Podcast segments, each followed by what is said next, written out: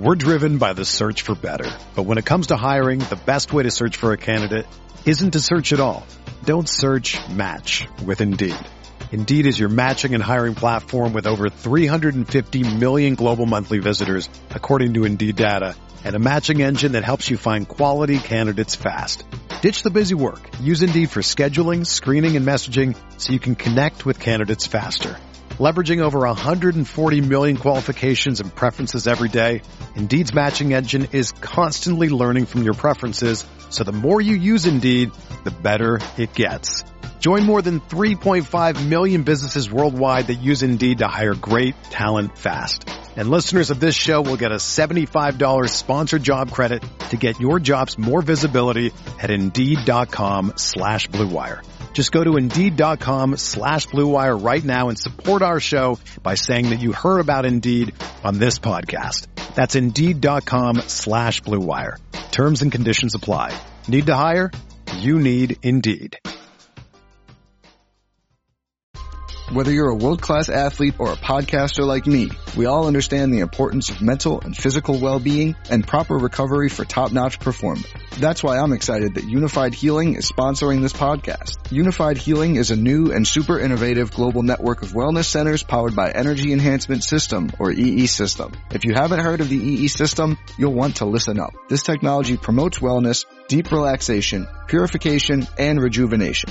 In hundreds of locations across the globe, access to a center is easy and affordable. Interested in experiencing the EE system technology for yourself? Go to unifydhealing.com slash bluewire to learn more and find a center near you. That's U-N-I-F-Y-D healing.com slash bluewire. No material or testimonials on the Unifyd Healing website are intended to be viewed as medical advice or a substitute for professional medical advice, diagnosis, or treatment. Always seek the advice of your physician or other qualified healthcare provider with any questions you may have regarding a medical condition or treatment and before undertaking a new healthcare regimen, including EE system.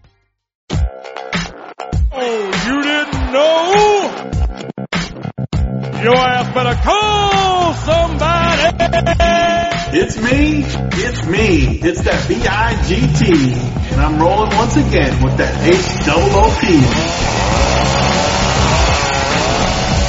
Alright, it is time once again for another edition of the Print Factory. Special edition this time actually. Hoop's not here, he bailed out on me. I don't know what he's doing, he's freaking cleaning the house or something for Thanksgiving like only Hoop can do. But, I might have even raised the stakes a little here because we got two absolute legends in here with me.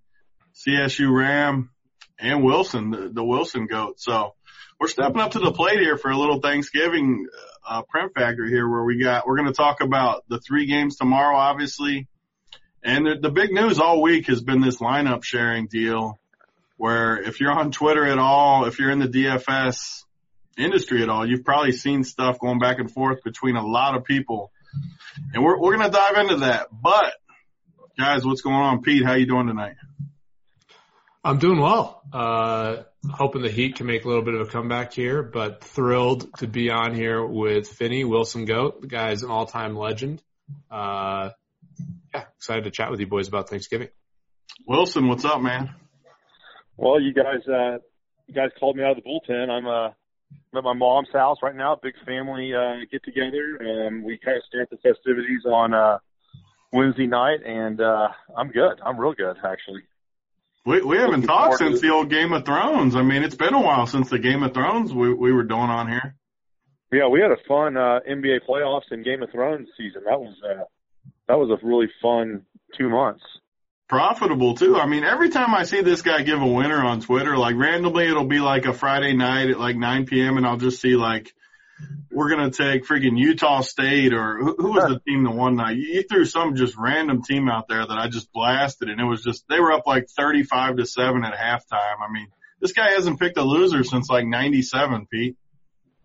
I mean, Wilson go. That's what, that's what we call him. The guy's all time. Uh, yeah, there's, there's, there's a lot of gems out there and, uh, hopefully we can get some of these Thanksgiving games right. Um, we got some news, uh, but we'll dive into those games in a little bit. I, I definitely want to hit on this lineup sharing topic.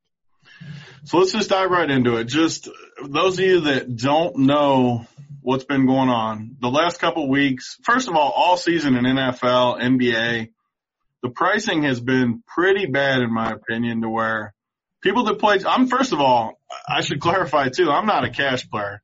Pete and Wilson, these guys are, are cash game legends. I can give insight from someone that's not even involved in the situation, even remotely. Like I'm not involved in it, but I've been firing some bullets a little bit in there because it just doesn't make sense to me.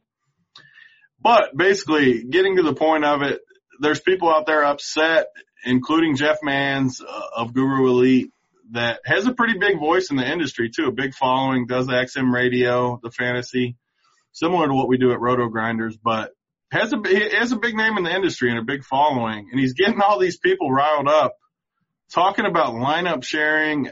I might add the quote too that he had in here. We might add it, add it in afterwards, but basically saying that there's 30 or 40 people pooling lineups and splitting their money and doing crap like that. And it's just not even remotely true. But let me, let me get CSU's opinion. Like I said, he's a huge cash game player. Both these guys are. Let's get his opinion on it. Pete, what's up?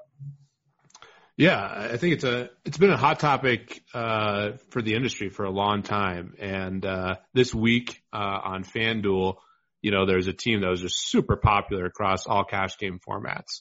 Uh, you know, if you're looking at projections at some of those popular sites uh, out there, you know, Roto Grinders, Fantasy Labs, Daily Roto, wherever you know, Fantasy Crunch, where you're getting projections, uh, a lot of them were pointing to uh, you know a specific type of build, and of course on Sunday, you know a huge percentage of lineups and cash games uh, from a lot of different people. Uh, you know, was this one team? Uh, I had a one v one off of it. I chose Kareem Hunt over uh, Miles Sanders, but the team just, you know, that was my optimal team. And uh, obviously, you know, it's awful for if you're playing that team in like three mans, five mans. Uh, it's clearly negative EV to be having that team in, in that format or tournaments, and that was the case. Like this same lineup that everyone's so upset about in 50-50s like a lot of people just had that in tournaments as well, which is, which is great if you're competing against that. Um, you know, and, and Jeff went really into this. I went on his radio show. I was happy that he, he had me on so we could talk about it. I think Jeff is genuinely confused about how obvious of a lineup this was to like, especially the cash game players now. I mean, you know, in 2019, we're here where, you know, players have gotten so much better collectively. We've seen that in, in all formats, but especially cash games now, like those games are, are tougher than they've ever been. So the people who have survived and are playing them, of course, are going to have a, a similar process. So uh, I think that's the big confusion for Jeff is specifically uh, on this last week, but the whole situation is is a nuanced one that's a big challenge. And the hypocritical thing to me is, you know, Jeff is a big content provider and he's giving out a ton of different picks and they're talking about the best plays. And I've seen Guru Elite people have the same lineups. And there's, I mean, a lot of the guys of that 40 people too, like clearly aren't working together, aren't talking. Just random that, not even random. It's, they had the same line because it was a clear lineup for a lot of people. So, um, I just think there's a lot of hypocrisy, hypocrisy here. I think the, you know, 40 people pooling money is just so far from the truth. And, uh, yeah, there's a lot more, but I want to get Wilson Goat in here to add some commentary just to clarify well, one more thing too before Wilson jumps in, like a lot of these people too, which was getting me mad originally, were coming after like roto grinders, like there's roto grinders logos all over it and implying that roto grinders is somehow sending out this lineup to everyone and we're all pulling our money together and it just couldn't, literally couldn't be further from the truth. But Wilson, what do you got on this? Yeah, I saw the, uh, I saw that tweet chain or whatever going around about the Roto Grinders syndicate, which I just think which I thought was really funny. Um, I, you know, what, what, I guess the problem that I have with this whole controversy is, is that immediately when people start accusing people of pooling their, pooling their resources, colluding together, I see people that they accuse this of, and immediately I start looking at my my history, my results, which I can go and check, and immediately I see that I'm playing high stakes three mans with these with the exact same people that they're accusing of colluding.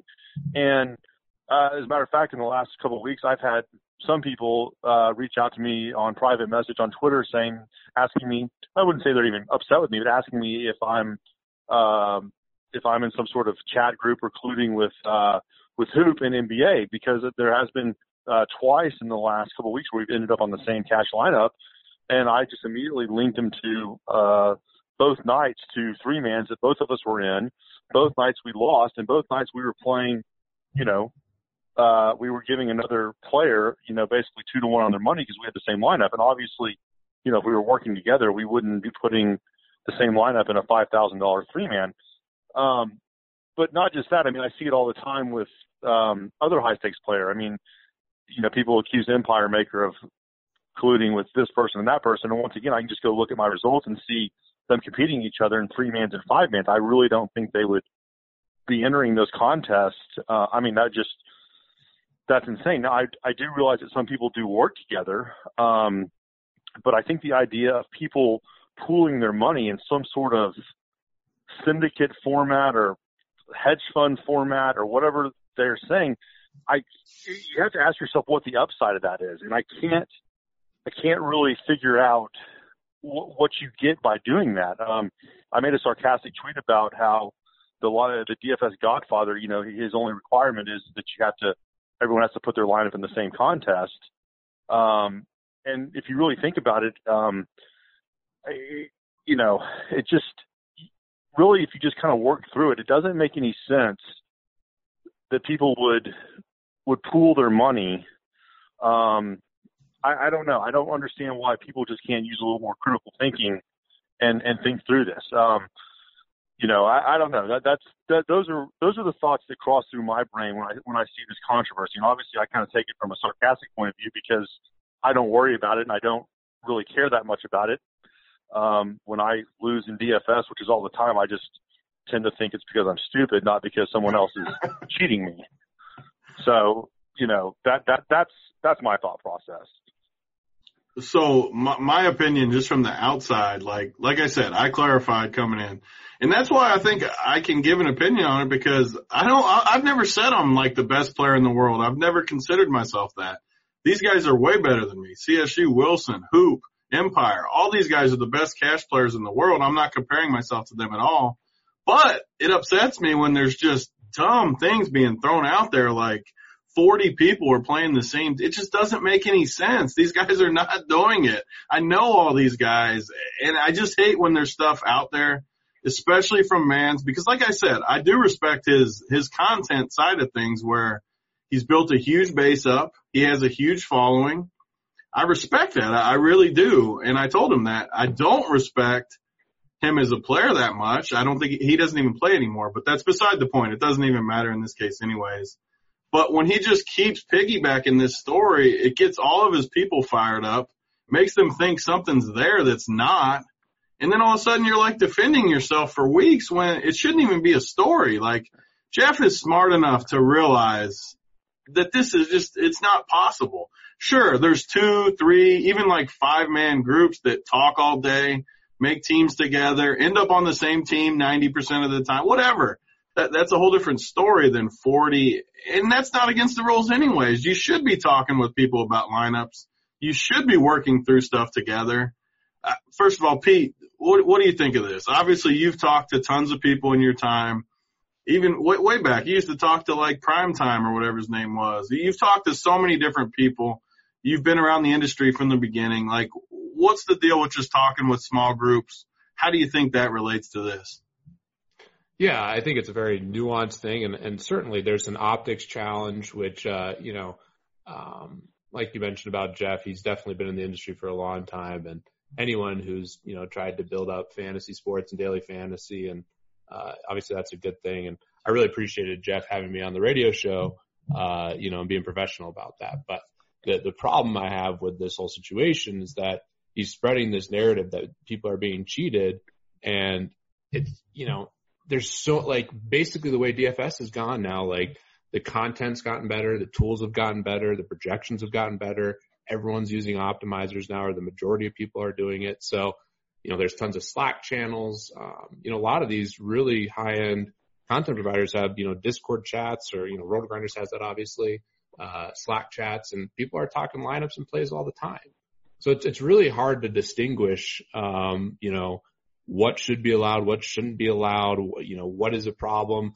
The only thing I see from this that, that is interesting is the optics challenge. And I think the big issue with last week was the pricing on FanDuel.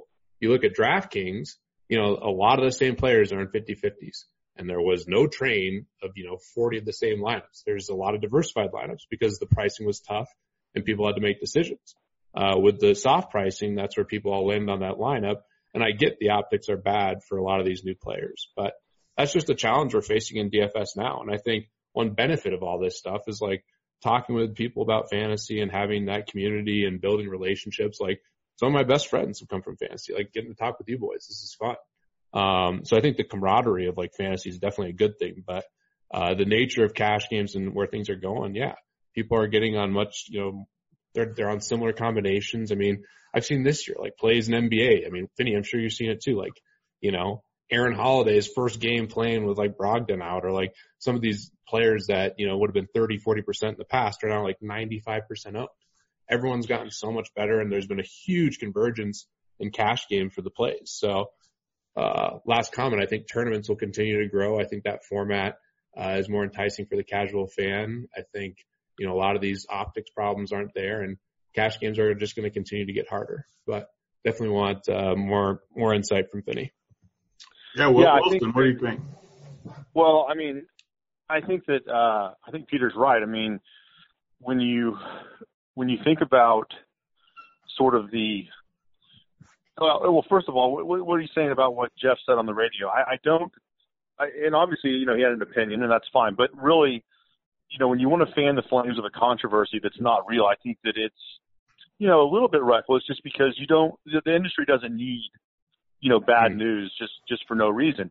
But what I would just implore people to to think about, you know, just sort of from outside looking in, is that you know this lineup sharing, e- even if it was true that 40 people are sharing lineups, which they're not, or some sort of syndicate, it, it's really not something to, to be fearful of. Um, you know, I, I, I guess you can run into a situation in a hundred man double up where maybe it, you know, may, may, maybe it causes a problem in, in that specific situation.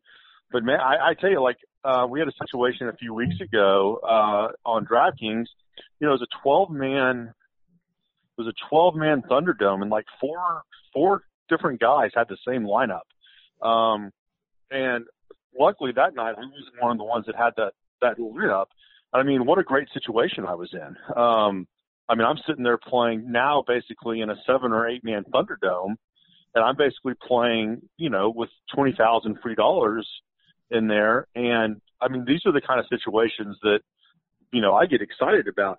As a matter of fact, I've started thinking about it. And Peter, I don't know what you think about this, but a few people have asked me about this. In cash games, if you think that there's going to be a very common lineup, and, I, and what I would contend, this is what Peter was just talking about. There's four or five kind of locks every night in the NBA, uh, and it may be like that on FanDuel in the NFL, which I don't do a lot of. So you're you're basically looking probably at the end of the night, you're looking at three to six lineups that are actually in play. If you are using an optimizer, if you're you know spending just a little bit of money to be informed on what the projections are. Um, but if if your number one optimal lineup say is 290 points, and you can just sort of from experience look at and just be like, you know what, this is going to be a really popular lineup. Peter, do you think that it actually makes sense to take your number two lineup, which say is 289 points or 288 and a half points or whatever it may be, and let's just assume that you're spread across 50-50s, maybe some head-to-heads. I do a lot of three mans because I I, I like three mans. I mean, what what do you what, what would be your recommendation on that? I mean, even in cash games, can you come off the optimal, or do you think that you just have to still let everyone else make the mistake of not playing the best team? Yeah, and it becomes a lot of game theory too. It's a great question. And I think in three mans, five mans, you absolutely have to do what you can to be unique. And, you know, with some opponents, you know what they're going to do too. And, and some of the guys who play the highest volume, uh, who've had a ton of success, I mean, I'll, you know, Empire specifically, like he's always just played what he thinks is optimal.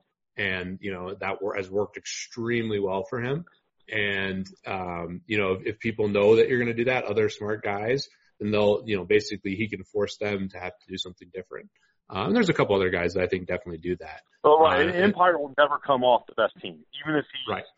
he's not worried about game theory one bit. Well, and he's also just established that, and he's you know obviously had a ton of success, and Um, I think, you know, that's historically how I've tried to play it almost all the time. I do that, but you know, looking through my results, uh, you know, in leagues, I've done really well, but I, I've done actually pretty bad, especially over the last couple of years on like 1K plus three mans. And that's because I've had the same lineup a lot. Uh, I've actually broken down those results. So the same thing can be said for five mans. And, you know, I noticed that this week, a lot of the three and five mans, you know, the one nice thing if you're playing those games is that lineup was like, you know, and some of them, like, there's a five man that I played where every single person had that lineup except for one person. I, I played something a little different. Um, so it's, it's pretty, it's pretty wild, uh, what's going on right now, uh, in the industry. And I think depending on the game type, you absolutely have to do what you can to be unique. Um, and you know, the 50 50s, I think you, you should probably just still play the optimal, uh, given the nature of the payout. But, uh, to your question, I, I, I think in, ge- in general, the other formats you absolutely should. Uh, well, head to head, I think. And I think one thing I think is interesting, and, and I know this is going to sound like it's not a coincidence, but I think it is. I mean, Peter, when you look at when you look at three or four lineups at the end of the night before you submit your cash team on FanDuel, say for NBA, there might be three or four teams that are all basically projecting exactly the same based on your projections. But mm-hmm. don't you think that there's when you look at those three or four teams, even though they're projecting the same, you can point to the lineup that you think will be the most popular? Of course. I mean, just because these different players have different characteristics. I mean, just because everyone's projecting the same, you know, that, we're talking about median projections, but there's people, the, the floors on these guys are different, and you can just look at certain situations. And I mean, I, I can think of, I can think of this over the last couple of weeks with me. A lot of times, like Shai, what's his name, Shai Gilgis Alexander um, yeah. for Oklahoma City, he's been projecting really well. But that's just not a guy that I think people really want to play in cash games. First of all, this is the first year where he's been sort of the lead guy on the team. He's really scoring dependent. Yes, he's been projecting for five and a half or six times his salary, but I've just been pretty confident that people weren't going to play him on their main team. And when I, at the end of the night, you know, he may be on the optimal lineup on Daily Roto or whatever side it may be, but like you just sort of know when you're kind of, it's a kind of a feel thing. Like he's not going to be on that lineup. So I don't know. I just think that a lot of times we all kind of end up in the same place, and I, it's just I know people don't believe this, but like a lot of times, I can I'll pull up a, a you know the Thunderdome or a ten man one K double up, and I'll see hoops line up or I'll see empires line up, and I I've already seen that lineup. I mean I, I know what it is. I mean I've considered it or I've got it or it's just I don't know. I mean it's a little bit hard to explain, but it's really not. It's it it just it doesn't it doesn't surprise me at all that so many times people end up on very similar lineups in cash games. Especially this last week, man, on FanDuel, it was just like the most like, and that this is the funny part is they don't think it's obvious, and now that's a joke. Oh, this is so obvious, but if you look at just like projections around the industry and some of the pricing, like you're just the way rosters are built, it led to that, and that's why so many people had it. Like that's just you know, the argument that is obvious is that yes, people that clearly aren't working together, don't talk together, you know, might not even be in the same echo chamber, might not even be using the same projections, still land on that lineup. Um, and yeah, if any, I, I think that's where we're at with uh, all these games now. It's just. Uh, and by the way, I will just say that I think a very big edge right now in DFS, and you you have to have the bankroll to do it, and you have to have sort of the balls to play in it. But I really think one of the best things to do if you're a sharp player is to play in these extremely small field, high dollar GPPs. I'm talking about 10, 20, 30, 40 man GPPs. If you can have a great cash lineup and then you can make a 2v2 alteration off of it into a slightly lower owned combination or, you know, a very low owned co- combination, a 2v2, a 3v3, maybe even the situation like you had, Pete, where you went to Hunt over um, uh, over uh, the And what I just moved. I played Baker last week too. The team was met with Matt Ryan, and you know, just switching to like Baker Mayfield was a big. You know, there's a couple yeah. little little things that you could do that you're giving up maybe a smidge of of projection, but you're clearly going to be unique. There will be guys in these. um like in the Thunderdome in the NBA, there will be guys that are 25% owned in the eight dollar or fifteen dollar or forty four dollar GPP, but in the ten or twelve or twenty man Thunderdome, you're the only one that's got him because basically people are putting in their cash lineups, and the guy is not a cash game option.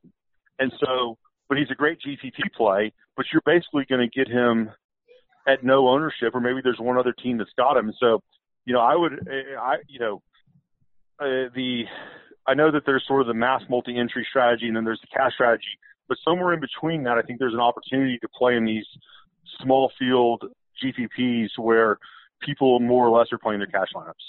Yeah, that's something I need to be better at too. I mean, I think the reason I had to, you know, uh, obviously my, my ROIs have been trending down relatively. Uh, you know, initially in the industry, I could just play my cash game lineups and my whatever I thought was best, and it was relatively low owned, and you know, those were my best tournament lineups back in the day, and still now, I, you know, a lot of my my good wins have come from something that's similar to my cash games. But one area I certainly need to improve is figuring out how to, you know, still maintain a high projection while just gaining a little bit of uniqueness. And that's what some of the best players have done. And there's been a huge edge in that in tournaments. And, uh, that's just the nature of the way DFS is going. And I think, you know, it's, I'm, I'm proud of being able to survive in these cash games. And, uh, you know, I definitely want to get better at tournaments, but what you're talking about, uh, Wilson is, is, is, is a big, big thing that the best players in the world now are, are doing a great job of, and they're making a lot of money in tournaments. Yeah, I, I think just from my side of things on the tournament, I, I I agree completely with what Wilson's saying. I mean, that's been my strategy for a while now, where guys like Hoop, guys like Empire, guys like you guys, like they don't even look at the tournaments; they just make the best team, jamming in every single tournament, and that's just what they do, which is fine, and that's how they're the best in the world. That's how they make money. But when I know that, especially in like baseball, I mean, baseball more than other sports even. Absolutely they'll still do it in baseball and I can get a stack in there against them that's not near optimal. But when my stack goes off, I'm going to take first place every time.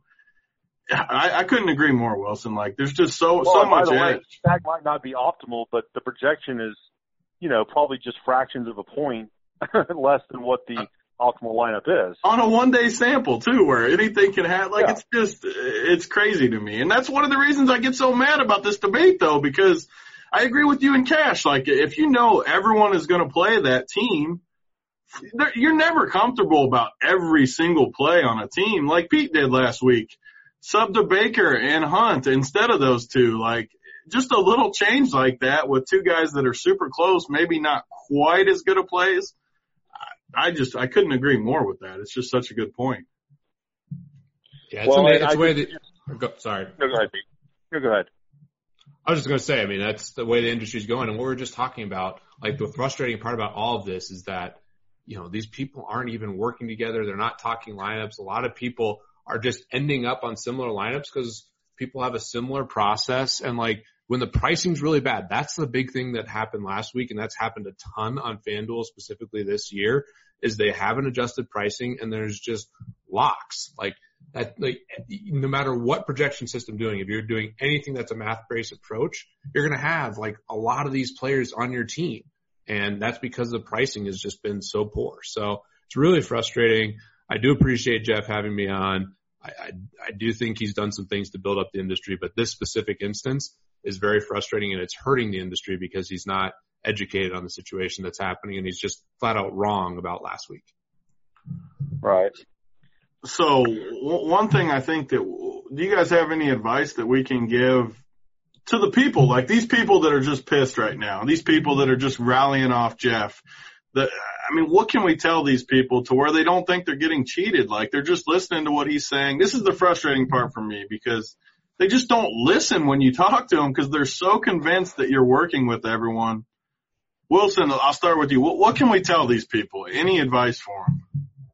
Yeah, I think that first of all, if if you if you just want to believe the worst and believe that people are uh, pooling money, colluding, entering in, you know, one person is entering in lineups across 30 or 40 accounts. Um, my advice would be to take advantage of it. Figure out, figure out the way, find it, find the contest where you feel confident that a bunch of people are going to play the same lineup, and those are the contests you want to be in. Um, you know, if if you're if you're really worried about the double ups, maybe avoid that contest. Um, but first of all, I mean, this is not something that should be a detriment to your bankroll. This is something that you can take advantage of. Uh, of course, my view on why people have the same lineup is because is what Pete was saying. The pricing's bad. Everyone has sort of got this group thing now because all these projections are getting everyone to the same place. Figure it out. Take advantage of it.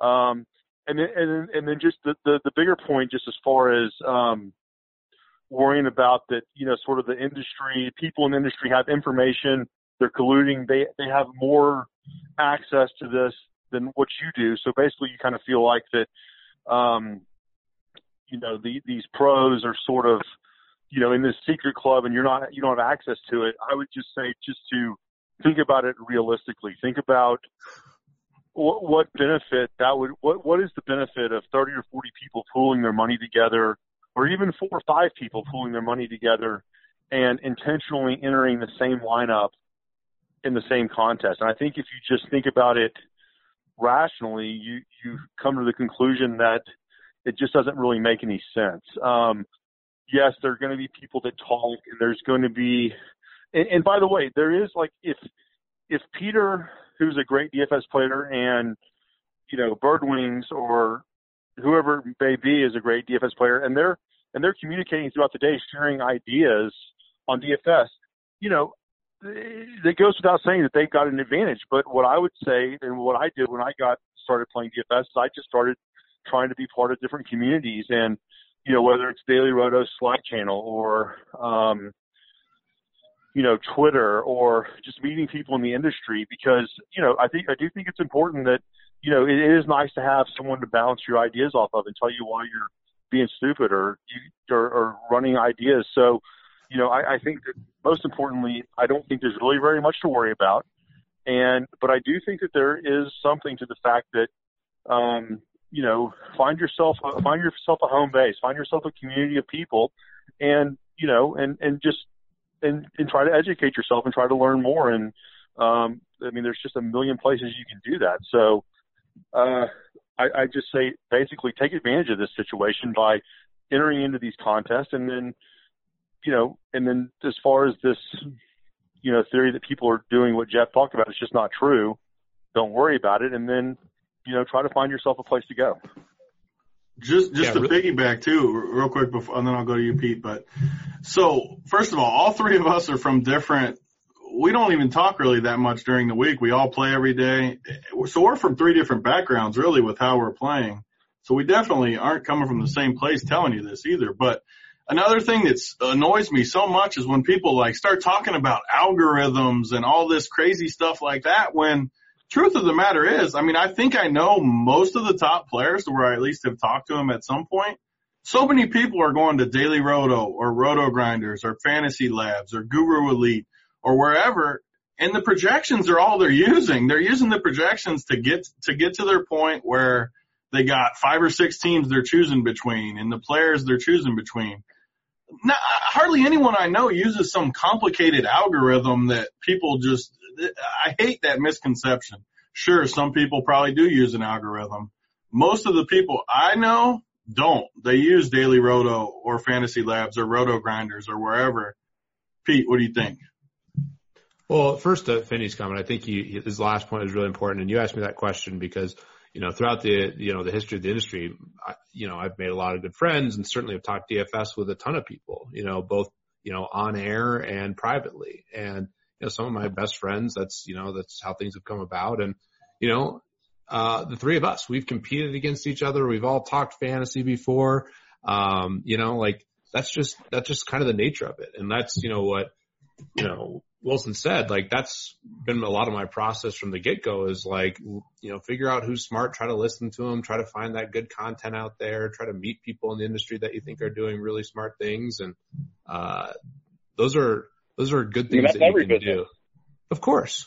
Like that's literally every business. That's life. That's like, you know, if you want to get better at something, uh, figure out who's the best at it and try to go learn from them or figure out the person that you can get access to that's good at it. Like everyone needs a mentor and, you know, uh, not to get too deep into this stuff, but the reason human beings are where we are and why we've taken over this world and have this sophisticated life relatively is because we work well together. Like we're social creatures. Like we have learned how to work together to solve problems.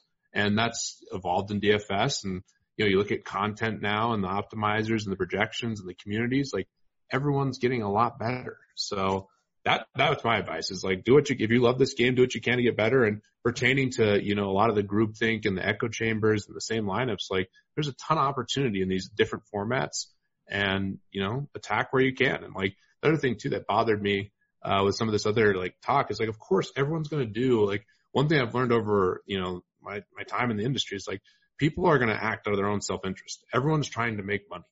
Like sure there there's definitely things you want to do. You don't want to cross any like ethical boundaries or whatever. But uh, at the end of the day, almost everyone's going to do what's in their best interest to make money. So like you have to evolve and get better, and like you know that's the nature of the game. And you know DFS isn't like supposed to be a you know it's not free money for everyone. Like it's gotten hard, and like you have to work and be smart to win. Yeah, I, I agree completely. And just because you're like the people that are losing, try to get better. Like, like these guys both just said, get on Twitter, get on one, every, every, every site pretty much has a Slack channel now. You can get in and like at Roto Grinders, you can literally get in an NBA, NFL, all these different chats. And there's people in there all day long talking about the plays, like the best values of the night, who's in and out, everything. Like, you know how much better you get just sitting in there? I don't care if you're working a nine to five job, go in there on your lunch break and, and hop in there for a minute. Like, there's so many ways to get better if you want to get better. Don't always think you're getting cheated. Like, try to improve. I don't care who you are. It just, it, it really upsets me. And that, that's why I wanted to do this with you guys. We didn't talk beforehand. Like, we just kind of, we wanted to go through it naturally and I hope people were able to get something out of this. But Wilson, you got anything else? No, that, that's a, just a really good point. I, I had no idea what you guys. I mean, well, I, I guess I had a general idea because I've seen some of the banner on Twitter, but that's a good point. Like we we didn't have any. I didn't have any, any idea what you guys were going to say about this. I just, it's really, it's really just common sense. So, um, yeah, I, I think that, I think I'm, I'm glad we, I'm glad we came out and kind of aired this out because even for me now, it, it, it has me thinking about ways to take advantage of this new sort of era we're in where people are all using projections and stuff. Um, and I'm going to think about, I'm going to, I'm going to think about that more tonight, actually. Pete, yeah. anything else before we have a chance to get better? Try to be unique. I've worked on trying to make my projections better, and th- there's a lot of game theory out there, and hopefully this issue will be put to rest. But uh, unfortunately, this issue's been around since like 2012 and just keeps coming out. But uh, yeah, biggest advice: just work on yourself, try to get better. Uh, you know, you're not entitled to anything with DFS. Yeah, it's a tough game, but it's fun, and hopefully, uh, you know, you guys can immerse yourself in communities and yeah, we hashed out a lot there. It's, it's definitely good to air it out. So let's hop into some more fun stuff here. Let, let, us get put that behind us. Let's hop into what we like more than anything. I mean, one of my favorite slates of the year, everybody's favorite, Thanksgiving football right there with, with Christmas hoops, with the March Madness, with a bunch of other stuff we love. But Thanksgiving football is right up there for me with my favorite day of the year. We got nice big slates tomorrow. Let's see if we can help the people win some money here. What, what do you guys think? Let's hop in we got, and right out of the gate too, we got big quarterback news earlier this afternoon where the, the Lions are going to start, I think he's from Purdue, right? This Blough guy. Is that his name? Pete? That, that's his name. There's a lot well, of puns. He's from P- Purdue, I think, right? Yeah, there's a lot of puns on Twitter and he's not been successful, uh, in, in preseason and, uh, yeah, it's, it's a, I don't know. It's an interesting situation because that was already a low total game, and now the Bears defense I think is going to be really chalky. It already was, but even more so. This is where I love having Wilson on though because he's he's really good with spots like this, and I think he can help. So everyone obviously knows this. The Bears are mispriced on both sites. The Bears D, I mean. Everyone's going to like the Bears side because the Lions got some scrub guy, blah blah blah blah blah. I mean, I've seen this guy chuck it around the yard a lot in football at Purdue though. Like, I'm not saying he's a pro quarterback. I'm not saying any of that, but he's super cheap. Wilson, I mean, what can we do with this game? The spread's still only four and a half. It's back up. It's not like it's some crazy line move. I know it probably already moved a little bit anyways, but it's not like they're favored by some crazy amount and the Bears suck. Like, what can we do with this game? Yeah, I was thinking about this first game and, and, you know, if it was NBA and there's a you know, a big player out of a center or a point guard, it's a lot easier for me to sort of deduct what that actually means than it is in football because I'm not I, you know, I, I don't, I don't understand the mechanics of, of what goes into a football game quite as well as I do a basketball game. And I think my initial thought on this game was, I, you know, from what I saw last week from Trubisky, I actually watched a lot of that game because I was really heavy on Allen Robinson, uh, which was good. Just the rest of my teams weren't good. Um, I, you know, I, I, my thought was is that maybe he, um, you know, maybe that offense with with Allen Robinson, with Cohen, had turned the corner. And one thing I noticed they had done is they they I don't know if it was intentional or not, but I always thought one thing that made that offense really good was how they used uh, Cohen, you know, sort of as that you know dual threat running back slot receiver, and it just sort of felt like things were clicking. And then you know Detroit's defense is not great, and I and I was sitting there thinking, okay, well maybe we can sort of have a uh, you sort of a three man Chicago stack, which might be, you know, pretty low owned, and you bring it back with, you know, Golladay or Jones or whatever it may be. And so now with this quarterback news, it's like, oh, I don't know. Uh, it's, uh, it does take a little bit of my excitement away from the game, I guess. Um, you know, I don't know. I, it's, it's, um, it's one of those deals. You just got such a low total, and I and I do think that if this game was on a main slate, you wouldn't really be very excited about it. But you know, it's a three game slate, and in, in some spot you've just got to find got to find a play that's not overly owned. And um, but you know, I, I will be honest, I don't know about this guy yet. I mean, P- Peter, you you're you know football, man. What what what do you know about this guy? I just know he hasn't been that accurate. Uh, I think originally I was looking at this earlier and I want to make sure I have this right. I think he was cut by the Browns, um, and then picked up by the Lions. And obviously coming out Driskel, who, you know, is not nowhere near Matthew Stafford caliber, but Driskel is at least an athletic runner. And I think we're seeing more and more value placed on like the running quarterback. The analytics love, uh, guys who can run and obviously what's happening with the Ravens. And, uh, so I do think Driskel is at least a serviceable backup. And I think this David Blough guy is, is it's not good. Um, but I need to dig into it more. It's actually something I'm looking to more tonight. I do think this game actually has quite a few plays just because we, we need the value here. Uh, you know, Michael Thomas, Kamara, Zeke, uh, you know, the Dallas receivers. There's some, there's some strong plays, uh, in the later games and the value actually is pretty nice in this, uh, Bears offense just because Taylor Gabriel is going to miss. So you have Anthony Miller, who's cheap, who's going to get a lot of targets, who's going to run a lot of routes. At least that's the assumption. And then uh, a preseason darling is this Wims guy, uh, who's you know looks like a talented player on paper. Um, you know, Levitan and these guys are raving about him. I'm always a little cautious just because yeah they dominated preseason, they have good measurables, but there's clearly a reason they're still you know a backup relatively. Uh, but he's at least looks like a guy who, who's a, a good plug and play. Uh, he's min price, so both those guys are interesting. And then the Bears defense is just super cheap specifically on DraftKings. So now we're looking at a situation where they might be like 60% owned. So there's probably some good value in fading them in tournaments, even though they're going to be the clear, you know, cash game defense. Um, and was Anthony Miller, cause I, once again, I don't know, Anthony Miller, this is his second year in the league, right? Wasn't he, like, wasn't he pretty good last year? Yeah, he's a big, uh, he's, he's had a, he's struggled to stay healthy relatively, but uh, I think it might be his third year in the league. He's 25. Um, okay. I could be wrong on that, but he, he's had preseason buzz and he's, he's done well when he's been on the field. So, uh, and this year is kind of weird. He's been beat up a little bit. We've seen Gabriel do well. Trubisky's obviously been terrible and like clearly Allen Robinson. I mean, he's one of the best receivers in the league. So he's going to soak up the most targets, but yeah, Anthony Miller got a lot of preseason buzz and, uh, has done well before and he's, you know, starting to be on the field. I mean, last week he had nine targets, six catches, 77 yards.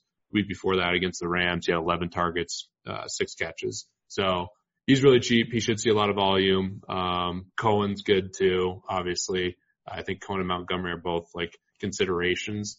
And the Detroit side is really hard now. I wanted to play Golladay, you know, these Thanksgiving slates for like, you know, basically my entire DFS career. I've locked in Megatron. Uh, you know, basically always played yeah. him, and I feel like I've, I've played Golladay a lot over the years. Uh, so it's tough with Detroit now, where we we just don't have many plays. But maybe their defense or something. I don't know. Pivoting off this Bears defense will definitely get you a lot of leverage because with this news, uh, they're going to be super, super chalky. From the tournament side though, so this is where I think my strength is in DFS. I just don't get it. It doesn't make sense to me. Like this is the thing. I know everyone's going to play these chalk bears. The Bears have been terrible all year. The spread's only four and a half. It's not like they're favored by 10. Everyone's acting like they're favored by 10 and they're going to kill this team. I just don't understand how no Detroit guys are going to be owned. The Bears are going to be the chalk D. All the Bears guys are going to be the value high owned guys. And they're favored by four and a half on the road. Like it doesn't make sense to me. Wilson, yeah, help me out. 20 and a half. Yeah. I, I just don't get, like, I'm not, and I'm not even saying like, I I think I'd al- almost rather just completely fade it and play a defense or something. Or at What least if the, I'm uh, going to play what the is the- Bears, what's that, Wilson? What's their team total? I mean, 20 it's and like, a half. is it up half. on Pinnacle now? Like, not implied, like the actual team Uh. I haven't looked at Pinnacle. I'm sure it's, you know, 19 and a half or Either, 20 and it's half. super low. Like, Yeah, but I mean, let's just say to your point, Tony. Let's say that Detroit scores 17 points and they turn the ball over one time. yeah. You know, that's not that's not a smash for the Bears defense. Um, it they're going to be like 60 or 70% owned at this, at this price. Their defense will. uh, The receivers, I don't know if will be that high. I think they'll be Anthony Miller mo- has to be. but it's just the pro- the problem is like we basically if you're not gonna like the reason they're gonna be so chalky is because people want to play Michael Thomas, Ezekiel Elliott, Alvin Kamara, and like when you start talking about fading these guys, then you're looking at some other just really questionable value. Like I That's think those kind of the three are locks for the record too. Like I'll have those three on every team, but I, you can pivot to other. We'll get to other pivots as we go. Like Yeah, there are pivots. It just yeah. it's inter- it's there's some tough spots. It goes back to our point though. I think on the, in the last conversation about the duplicated lineups and stuff.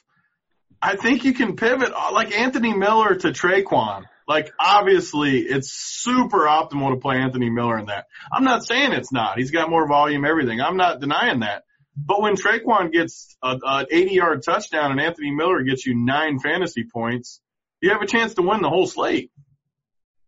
Right? It's a great tournament slate. And these are like the Yeah. Bears are a great fade in tournaments. Like there's a lot of ways you can see the Bears just shit in the bed. They're on the road, short week. You still got Trubisky who's I mean, he's, He's terrible. athletic, but he's been a donkey all year. Um, I mean, yeah, it, it is sort of funny to think about Bears receivers being chalky. I mean, that just sort of sounds like a, a fade opportunity. But to your point is, if you don't if you don't play them, you've got to play somebody cheap somewhere. No, I, I like some cheap guys, so that, that's the scary part. But I, I it's think Javon tournament Wims on the Bears would be the better turn, even though he's like popular to a degree in our bubble. Like, you know, Ian Hartitz is tweeting about him and Levitan's. Who did you say? crazy. Hartitz is talking about Javon Wims, this min price Bears guy. I like be him a better than Anthony Miller. I, I agree with that in tournaments. I think you play Anthony Miller in cash, and I think he's a good tournament fade. So the I just pulled up Pinnacle. We got the actual to, the the total is 19 and a half for the Bears with a ton of juice on the over though, and the the Lions is 18 and a half with a ton of juice on the under. So they're kind of juicing you a little bit pretty pretty hard there. But Wilson, anything else in this game? I, what about these running backs? So Montgomery and Cohen. I think Cohen's going to be kind of everyone's play on DK to go with those other two running backs. What do you think, Wilson? Yeah, I, I mean, my initial thought was that uh, my initial thought was Cohen was the play. As a matter of fact, I was thinking about the Bears early in the week. And I was just thinking I wanted to play Cohen this week, and then you know, of course, I realized that it's on the three game slate, and that maybe everyone else would be thinking the same thing. Yeah, I, I just I don't even I don't even know what the prices are yet on DraftKings, but just the way I'm thinking about it is that Montgomery should be much lower owned than Cohen, I would think. Yeah. They're basically the 400, same price. 400 more, 400 more, and you know I think the projection's very similar, especially in DraftKings with the the catches Cohen's been getting. Yeah, and people just love the PPR for Cohen. I think. Yeah. All right, let's move on to the second game where we have, again, it's only a three game slate, so there's going to be a lot of chalky type plays. But like Pete said too, th- there's obviously the big three on the slate, Zeke, Kamara, Michael Thomas, where you got to decide to get on them or get off them. And the quarterback plays in this game, Dak is just severely underpriced on DraftKings. So again, we're going to have the same debate tomorrow about all the syndicates playing the same team because I think the cash team on DK comes pretty easy. Yeah, And we're not, we're not going to give the whole thing on here because that would really do it. But Dak, I'll say this, Dak is severely underpriced. I think a lot of people will play him. And for 500 more, you can get Josh Allen, who is a lot like Lamar, who's been just destroying football. No one's really going to play Josh Allen though. I, I kind of, it's another, I like this slate for tournaments tomorrow. Wilson, what, what do you think of this game? I mean, first So of they all, got, go they got Dak at 6K. Five Right. seven. Five seven. Oh my God. Yeah, Yeah. I mean, I, Yeah, five think seven. Drew Brees is sixty eight. Josh Allen sixty two. Matt Ryan. they're Ryan. making you play Dak in cash is the thing. yeah. So I think that when you get a situation like this, you- you just forget about the price for a second and just think about what are the paths to Dak failing.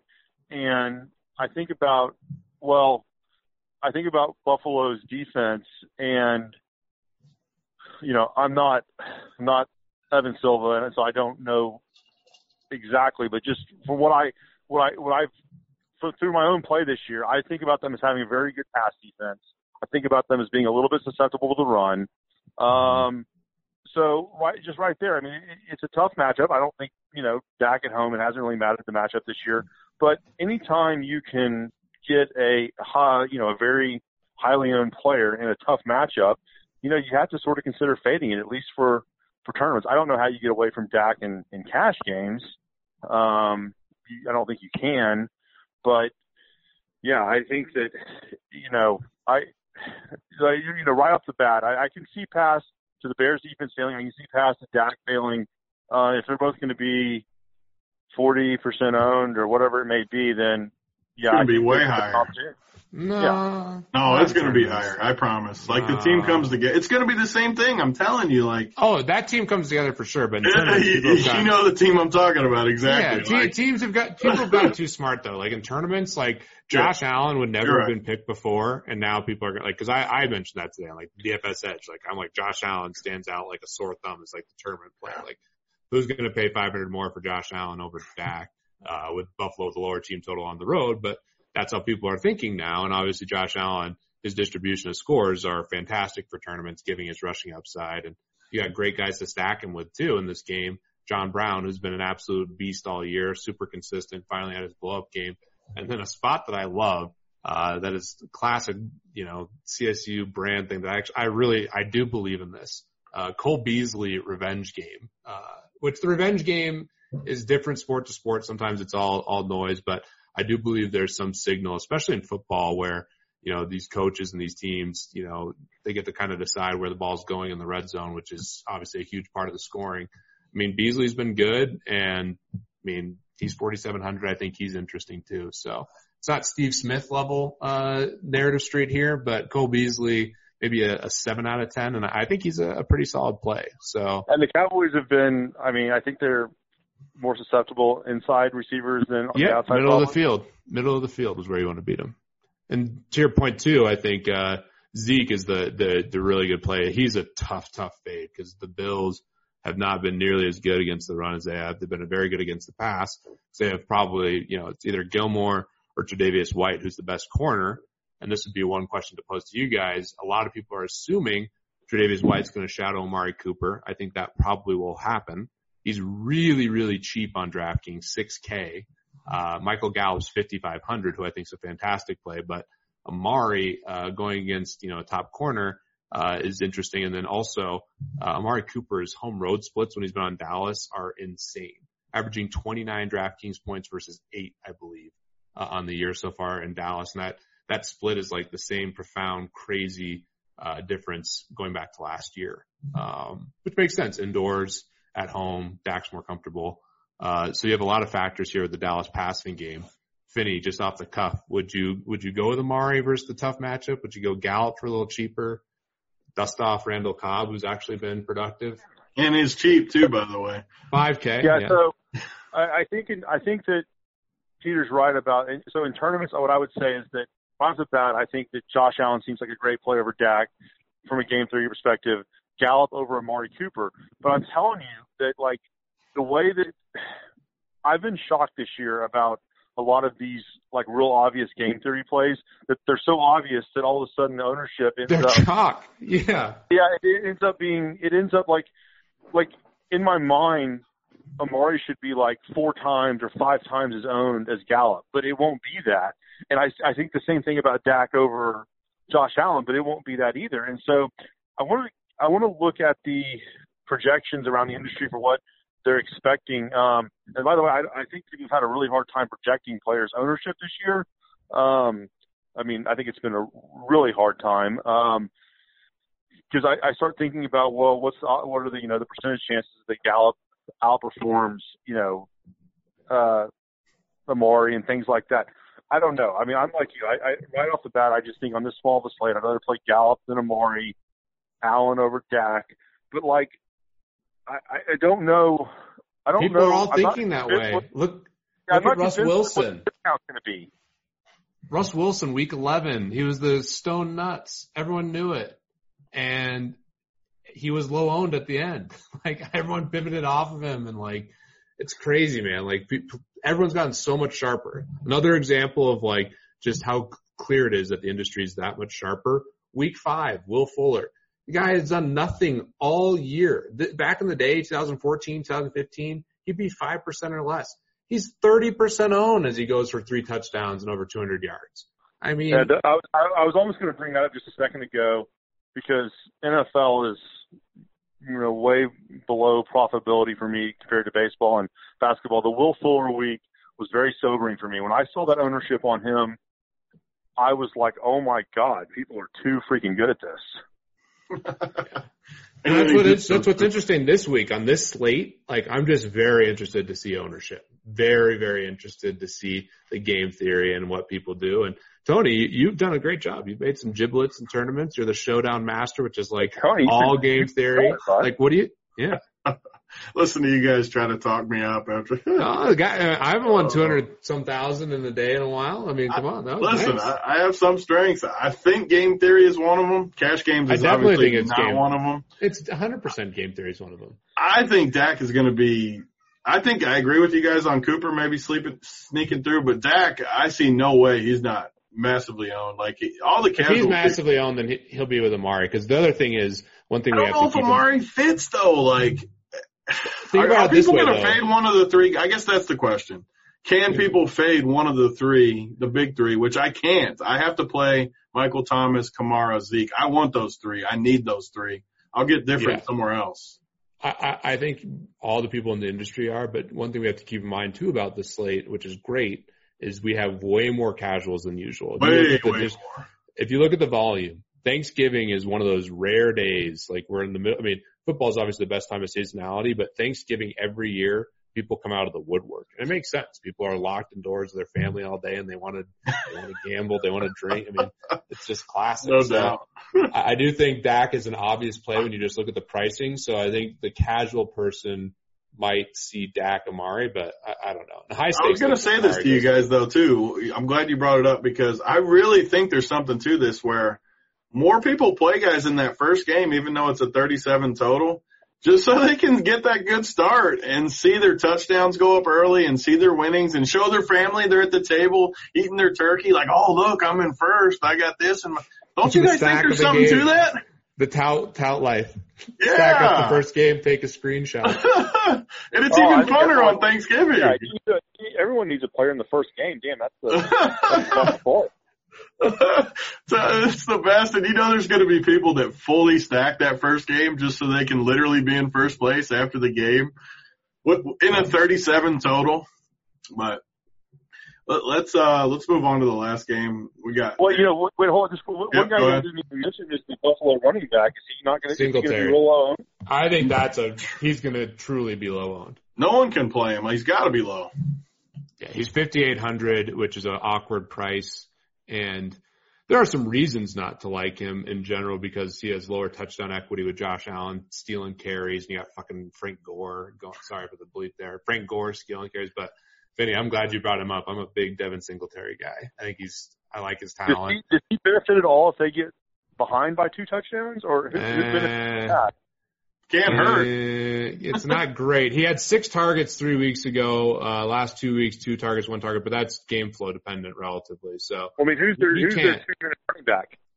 well, they're going to, I mean, the, the, the, the thorn for Singletary is always going to be Frank Gore. I mean, Frank Gore just, they love Frank I just for some reason I don't picture Frank Gore in the two minute offense, but Hell, maybe You I, know, he, he's and he shouldn't be. He shouldn't be. He's he's he. They're they're letting Singletary be that guy uh, on a relative scale.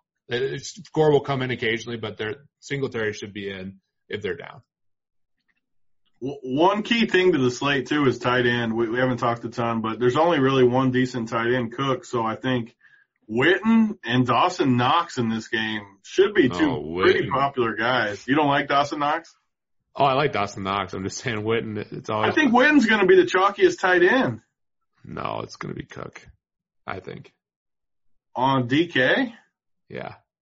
Oh, the, that, the, yeah. I mean, it could There's be. the I- one lineup that has a cheap tight end for sure, but Witten versus Jarwin's another. I mean, that's an interesting one, and we now have Austin Hooper out, so Jaeden Graham we can talk about in a second. You- We have Jesper Horsted too. There's so many, like, just No, one, no one's ever heard of Jesper Horsted, so he's not going to be clicked. Um, I've never even heard of him.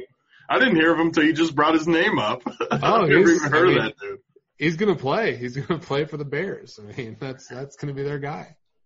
Another Bears guy?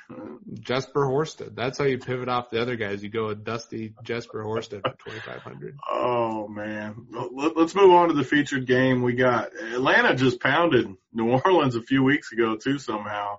New Orleans has to be mad. The spread is only six and a half though, so less than a touchdown. Forty-eight and a half. Wilson, what do you think of this game? Well, I don't know. I, I that um, that game a few weeks ago. Boy, that was. that Was that not the most watch. shocking game of the year? That, that Dusty. think it- Yeah, it had to be right. I mean, um, yeah, yeah, there was a there was a big situational stat favoring the te- teams that are teams that have only that have not won a game or have only won one game coming off a bye week at home. It's it's a, it's a lot of factors like that, and it's sort of lazy handicapping. But the against the spread record, um, well, that was actually on the road, but that uh, maybe it was just in general. But anyway, that situation was heavily in favor of Atlanta, but still, um, it was it was really it was really hard to to imagine that happening. Um, I get really um, I always get twisted up on Michael Thomas. I played him like every week last week last year, and it was awesome. And this week, this year, I've unfortunately faded him a few times when it did not work out well. I always worry about like a game script situation because New Orleans is always a pretty sizable favorite, and but you know the guy like gets there in the first half every week, and so it doesn't really matter. Um, I I I'm upset about Alvin Kamara because I've been playing him, and I've been racking up yards and catches, but there's like been no touchdowns. Um, so I, I I think when I was thinking about also about maybe just building like some maybe building like 10 or 20 lineups tonight, maybe for 333 or the Million Maker or something like that, and doing them by hand. And I and you know you talk about the big three. Do you think you could make a case where you just put two of the three in each lineup and just pray that one of them doesn't go off, and just sort of mix and match it? Um, I mean, I'm just thinking of ways to try to have some sort of different differentiation, I guess. Yeah. I, I want to get on that because I think that some people have that thought and people are talking about it. I think people are going to fade Kamara out of the, the three just because Michael Thomas's worst game this year is 16 points and, you know, Zeke is much cheaper than, than Kamara, but man, I, Kamara is my favorite play on the whole board. So I, I'm struggling. I mean, like you said, uh, Wilson, you know, he's been racking up yards and catches and yeah, the signal is very strong for Kamara. He's just had awful touchdowns. Oh, and you know, and don't forget about all the missed tackles. You know, I keep reading about how many missed tackles he causes every week. You know, and I'm like, he does. I mean, he's incredible. I mean, he really is. And it's, you know, he's had a touchdown called back. He's had a couple just bad breaks. Obviously, there is risk with Latavius Murray and Drew Brees can throw to a lot of guys. You have Taysom Hill down there for some specialty plays. So it's not like he shouldn't be, he shouldn't be scoring touchdowns like we saw initially from him, but you know, he hasn't scored since week three when he scored two touchdowns. And, you know, look at the last three weeks. He's gotten 27 catches over the last three weeks. I mean, this guy's getting essentially 10 to 11 targets every game. Uh, so I'm still buying that volume and he's electric Of course, enough. that he last, last last week a lot of those catches were on the last drive of the game when. Um, well, I guess they. No, I was about to say they were down by a lot, but they weren't, were they? They were Yeah, tied. Thomas so had catches there. I, I just Yeah. think, I mean, obviously last week was a great game environment, but I love Kamara this week. Um, So I I have a I have I have trouble fading him, but I think most people are like, I'll just play Zeke and Michael Thomas. Uh, so The other there's guy value in- Go. What percentage do you guys think play all three of them on DraftKings? Like in the Millie Maker? Just yeah, just a standard tournament Millie Maker. Yeah, Mm, Thirty percent. play all no, three. it can't. It can't. It can't be that high, can it? I think it's pretty high too. I don't know. I I actually think it is because I think you Thirty. just start breaking down their percentages. Like Zeke will probably be like seventy five percent owned, seventy percent owned, or something crazy. They should all Right. three be like Thomas, 70. if Julio's out, that only bumps up that percentage too. By the way, and it, uh, I'm pretty True. nervous about Julio Hmm. because then you only have so many spends. Like you take out Julio, he's seventy three hundred. Uh, DraftKings specifically made the pricing pretty soft this week. Um, Especially when you throw in that relatively pairs. D. Yeah. So the pricing's really soft. Uh, so it's pretty easy to fit all three guys and still have a, a solid lineup. But Uh, just so I one do point on think that, it's gonna be too, though. I, I don't. I don't see. I've heard a lot of people complaining about how soft the pricing is, but I don't necessarily blame DraftKings for that because I like if they it. don't know, yeah, because if you don't know if there's going to be any value, then if you put everyone at the normal prices, you can't make a team. Right. Last week was hard too. I mean, look at what I mean. DraftKings last week was much harder to make a team relative to FanDuel, um, and I think that normally drops volume a little bit. But yeah, Thanksgiving specifically, you have way more casuals, and like you said, if you price everyone where they normally are, it'd be very challenging to make a team. Who who runs more routes between Ted Ginn and Tre'Quan Smith? Great question. I need to look specifically at last week. I mean, Ted Ginn's running those deep routes. Tre'Quan, they both have been on the field quite a bit. Uh, it looks like Ginn was only on the field for third. been like really good to me. Yeah. I don't- I guess Well, he's he's about as good of a guy to throw out there for you know a hopeful seventy yard tutter. Uh, he was on the field for 39 snaps, and Tre'Quan, uh, he caught the touchdown last week, but I, he didn't have anything else really. He played 47 of 66 snaps. I'll, I'll try to pull up the route stuff while we're we're here, but go ahead. Uh, So Tre'Quan actually plays a little bit more than Ted Ginn now. It's yeah. I mean, Tre'Quan's coming off the injury, so we're we're you know I think we have what three weeks since he came off the injury. Two weeks ago, He he played more too. I think. I think both weeks. He, Yeah, he played 40, he played 57 of 69 snaps when he first came back versus the Falcons. Two targets, one catch, 13 yards. And I played him. A lot of people declared him like the gold star tournament play. I thought he, I thought he really was a really good tournament play against the Bucks. And the guy plays 42 of 70 snaps, one catch, zero, uh, or one target, zero catches for the goose egg. And then last week, one catch, 13 yards, but it was a touchdown. So what are guys like that going to be owned at for a slate like this? Is Tre'Quan going to be like ten percent? They're both at seven percent on RG right now. Both Ginn and Tre'Quan are both seven percent. That's what I Yeah. mean. Like I could not play a chalky Bears guy over one of these guys in a tournament. I just I couldn't let myself do it. Like I just can't. Yeah. It'll be interesting to see if we get the Julio news because we have Julio out and keep in mind we have Hooper out. That's, you know, that, that could change things a lot because Calvin Ridley's expensive. He's 6,600. Amari 6K. Gallup's 5,500. John Brown 6,300. Those are kind of the, the tier of guys you're considering there. Ridley's the most expensive. Uh, Oh yeah, I thought could- that I thought Ridley was the other Ridley Julio was the other sort of Gallup Amari situation, but I'm not sure about that. Maybe people start to think that Ridley's sort of like the one B there. I don't know. Mm-hmm. And the other guy that we ought to consider for sure uh, at 4,500 if Julio's out is Russell Gage. And even if if he's not, I mean, the guy last week got 10 targets for eight catches, 76 yards. Julio played the majority of that game. He was against Tampa Bay, but Russell Gage is out there. Who, who are their other pa- who are their other pass catchers for Atlanta if Julio doesn't play? It's it's those two guys. Then you're you know giving some targets to Jaeden Graham. Uh, obviously Hooper was a big part of the offense. He's out, and then Devonta And Freeman's Cole's coming back, right? back. Devonta Not Freeman's back. Yeah. Devonta Freeman. yeah, he's back. So, yeah, it's uh that's a that's an interesting game right there. Uh, obviously has the highest total. Um, the Atlanta side's interesting. New Orleans, I think everyone's going to play Thomas and Kamara. Do you have a preference out of those? Tre'Quan Smith, Ginn.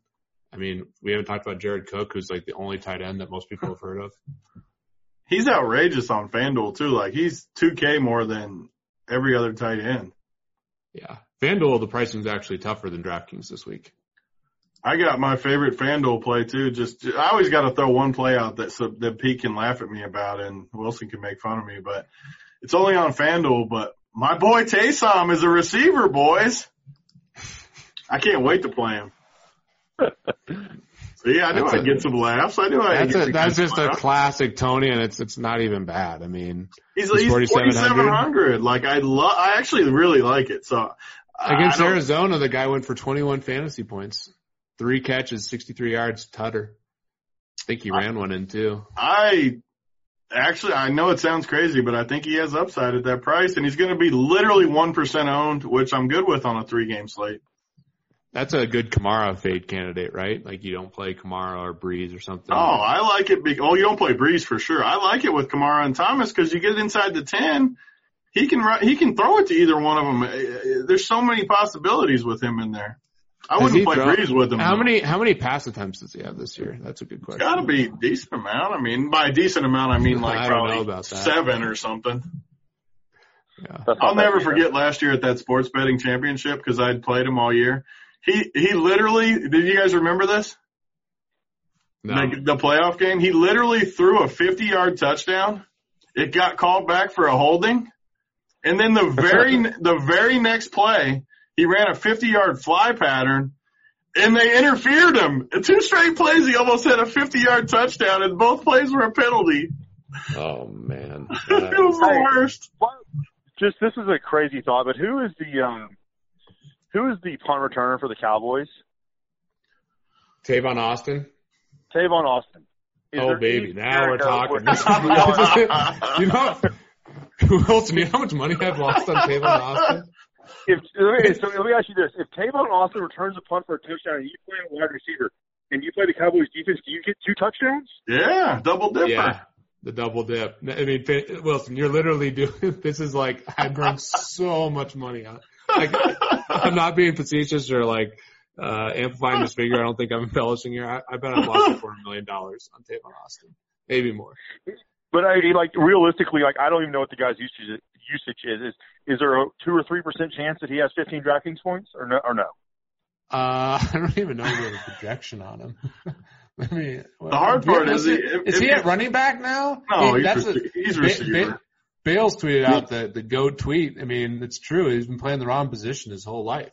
I mean, the guy literally has the best YouTube highlights of all time. If you want to go down the YouTube rabbit hole, Did he go to West Austin. Virginia?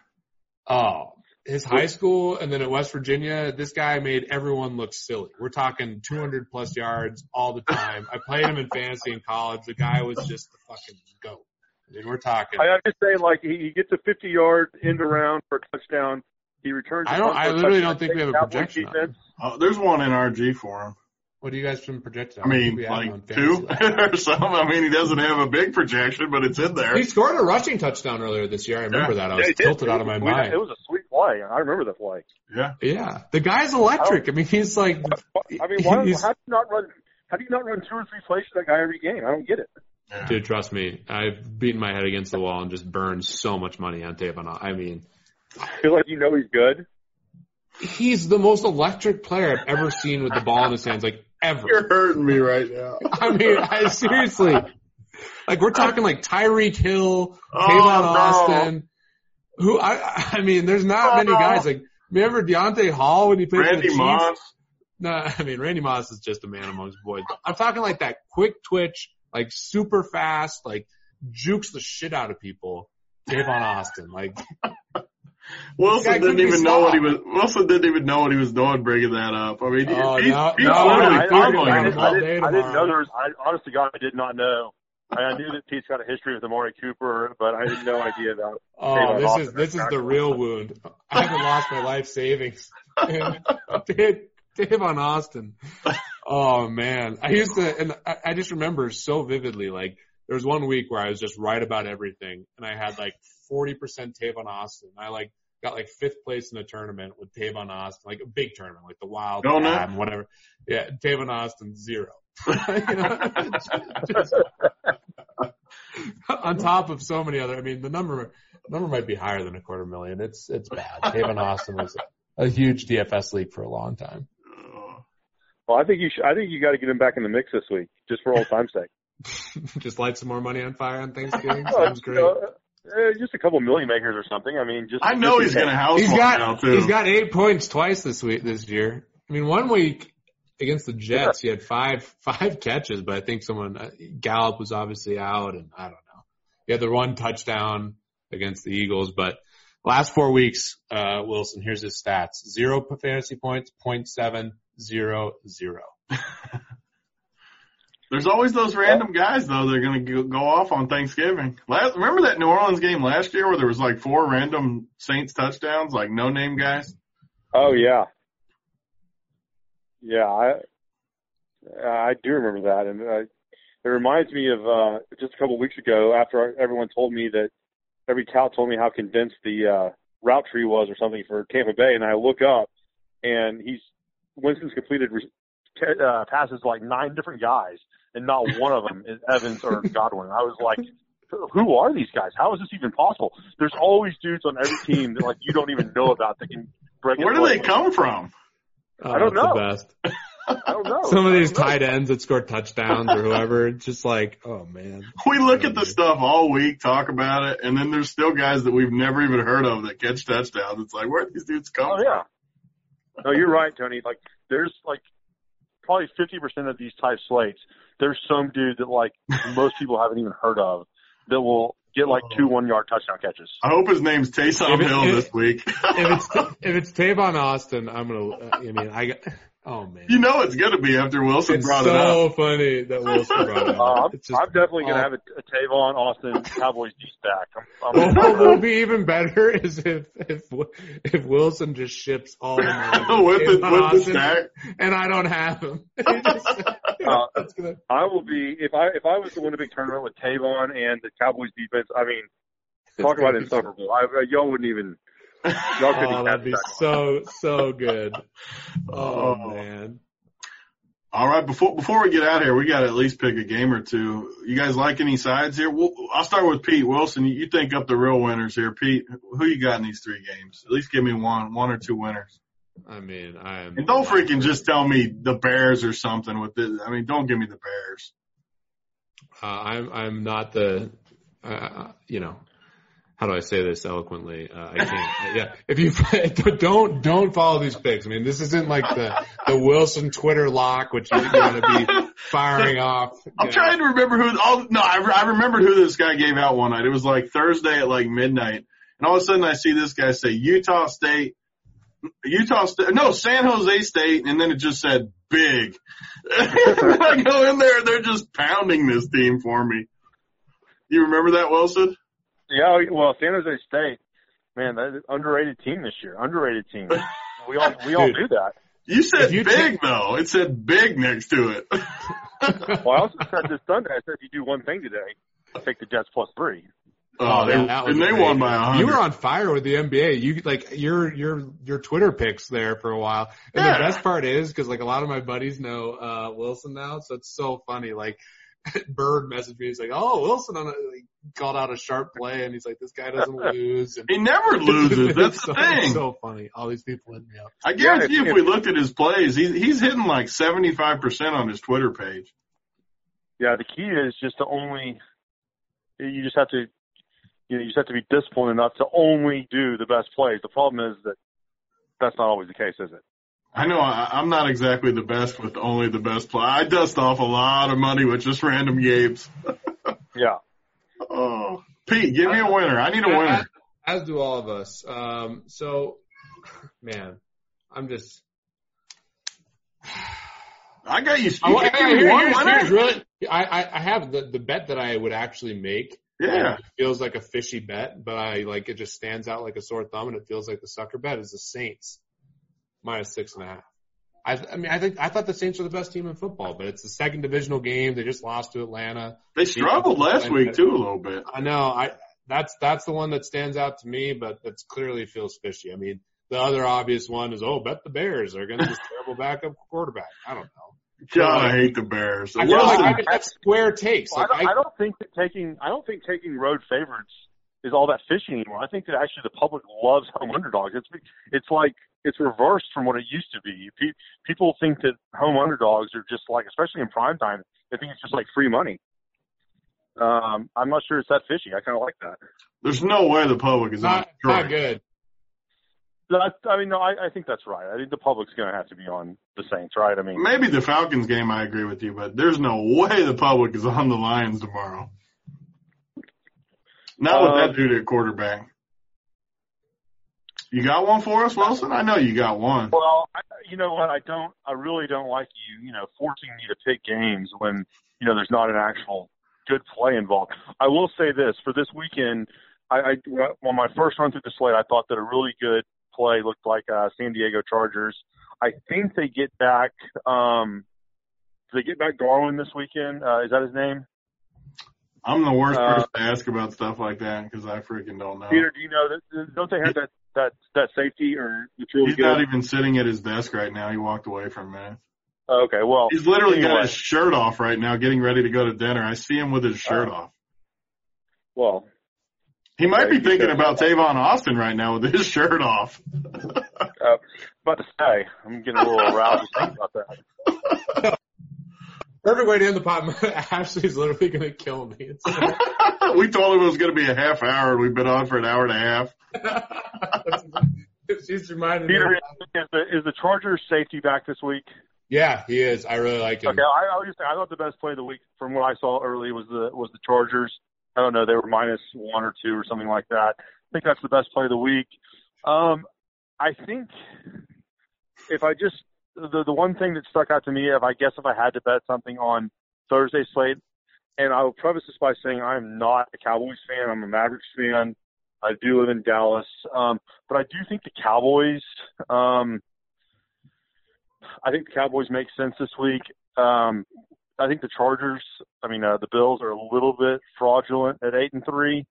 Um, and I don't know, the Cowboys just, to me, when you start looking at all the yards per play stuff, which I know Jason Garrett has a way of sort of interfering with that process and, That's exactly right. um, uh, but it, just on a yards per play basis, um, comparing them with Buffalo, looking at the, you know, and, and looking at the strength of schedule and all that, it, it, for me, it's more like the Cowboys minus eight or nine instead of six and a half. I don't think they can get the line up there just because it's a big game and they don't want to cross seven and all that. So I, I think it's I think it's a very small edge, but I do think the Cowboys, just by the numbers, I think is small. But man, Jason Garrett, I mean, he's really tough. I mean, I just I don't like how he doesn't he never he never gets your team an extra possession at the end of the half. He doesn't use his timeouts correctly. He doesn't you know he doesn't go for it when you're supposed to. I mean, if you if you give up four or five percent probabilities of winning the game two or three times every game, you know it's just really it, it gets to be frustrating. That's so well said. Wilson, did you see him uh, when he got asked all those analytics questions? Because obviously kicking the field goal there was, was just egregious, and he does that all the time. So, What, what did he say? oh, he had no, he had like the guy brought up like the exact thing, like you know the Ravens are doing this, and he didn't even reference Ravens. There's obviously all the articles, but like the guy asked like a very educated question, like you know you gave up a lot of you know winning percentage by by kicking that field goal, and what do you think about analytics? And he's like, it doesn't work for our team, and then made another just like very blanket statement and tried to change the subject. I mean, I just I don't. I mean, I when it doesn't work. What do you mean? Like it's not even. It works for every team by making the best decision. Of course. Get that. I'm butchering the quote slightly, but he he deflected massively and used Right. like generic, like oh that's not how we do things or whatever. It, it was just idiocy because he got asked very pointed, educated questions. Yeah, so just as like because the Cowboys are on here every week, we get every game. Uh, and and my son is a huge fan. I end up watching him, and I mean, the way he uses timeouts just kills me. And then like, you know, he when he punts the ball on fourth and one at the, you know, fifty yard line and stuff. I just I don't know if every coach is doing that because I don't watch as much football as I do basketball or baseball, but oh, it just drives me insane. Yeah, like I don't even have the, I don't even, I don't even have the numbers in front of me. I can just tell you it's wrong. You know. Yeah, it's uh, he's bad. They they're so talented too. Is the worst part about the whole They situation. like they feel like they should be like a top five talented team in the league to me. Easily, right? Like if you just look strictly at talent, they're they're right there with anybody. Peter, you were all over them wasting all that money on Zeke, and man, if they had all that money back right now for next year, I Hey, think Dak it- and Amari, it's so insane. I, I love the team. I think it's sharp. I think the you look at the Bills, their their wins are against bad teams. They've done badly against good teams. Wilson, this guy has a different shirt on now. He's had like three different shirts on in the last two I minutes. threw on the wrong shirt. Ashley said she heard because it's not on loud. She said they're laughing. They never had my rap. She's, she's full tilt. Can you just see Pete, Pete walking into the den and Ashley just being like, turn around? That, that doesn't work. No, sir. She, she is. No, sir. She said full tilt. She opened the door. oh, you hurt me right now. Oh, I, I'm I'm I'm done. Time to go. She's hanging. Oh, I heard it. We got it on there. Time to go. Yeah. All righty, boys. It, it, it was fun. And Wilson, thanks. Pete, thanks. I think we gave some good insight too. So hopefully the people liked it. Take what you want. I'm sure people will still bitch about some stuff, but I, I feel like we got pretty good clarification out there. Thanks, boys. It was fun. Happy much Thanksgiving, guys. Have a good one. Yeah. Happy Thanksgiving to everyone else. Yeah. Happy Thanksgiving. That was honestly awesome, and uh good luck tomorrow, boys. Thanks, All right. boys. See you guys. Bye. All right. As always, like I said, we're on our own feed over on iTunes, over on the Google store. If you like this podcast, again, Print Factory podcast, give us a subscribe, write a review on there. We're going to do some contest soon too, where if you send a picture subscribing and review, we're going to give out some gear and some other stuff, maybe do a contest, but we try to do our best. It would help us, help us out a ton over on Sharpside, over on RotoGrinders just to see how many people are listening and liking what we're doing. So give us a subscribe, a like over on iTunes, Google store. Thanks again for listening. Happy Thanksgiving to everyone. Let's have a good day tomorrow and a good weekend. Should be back later this week with the normal pod, but good luck to everyone.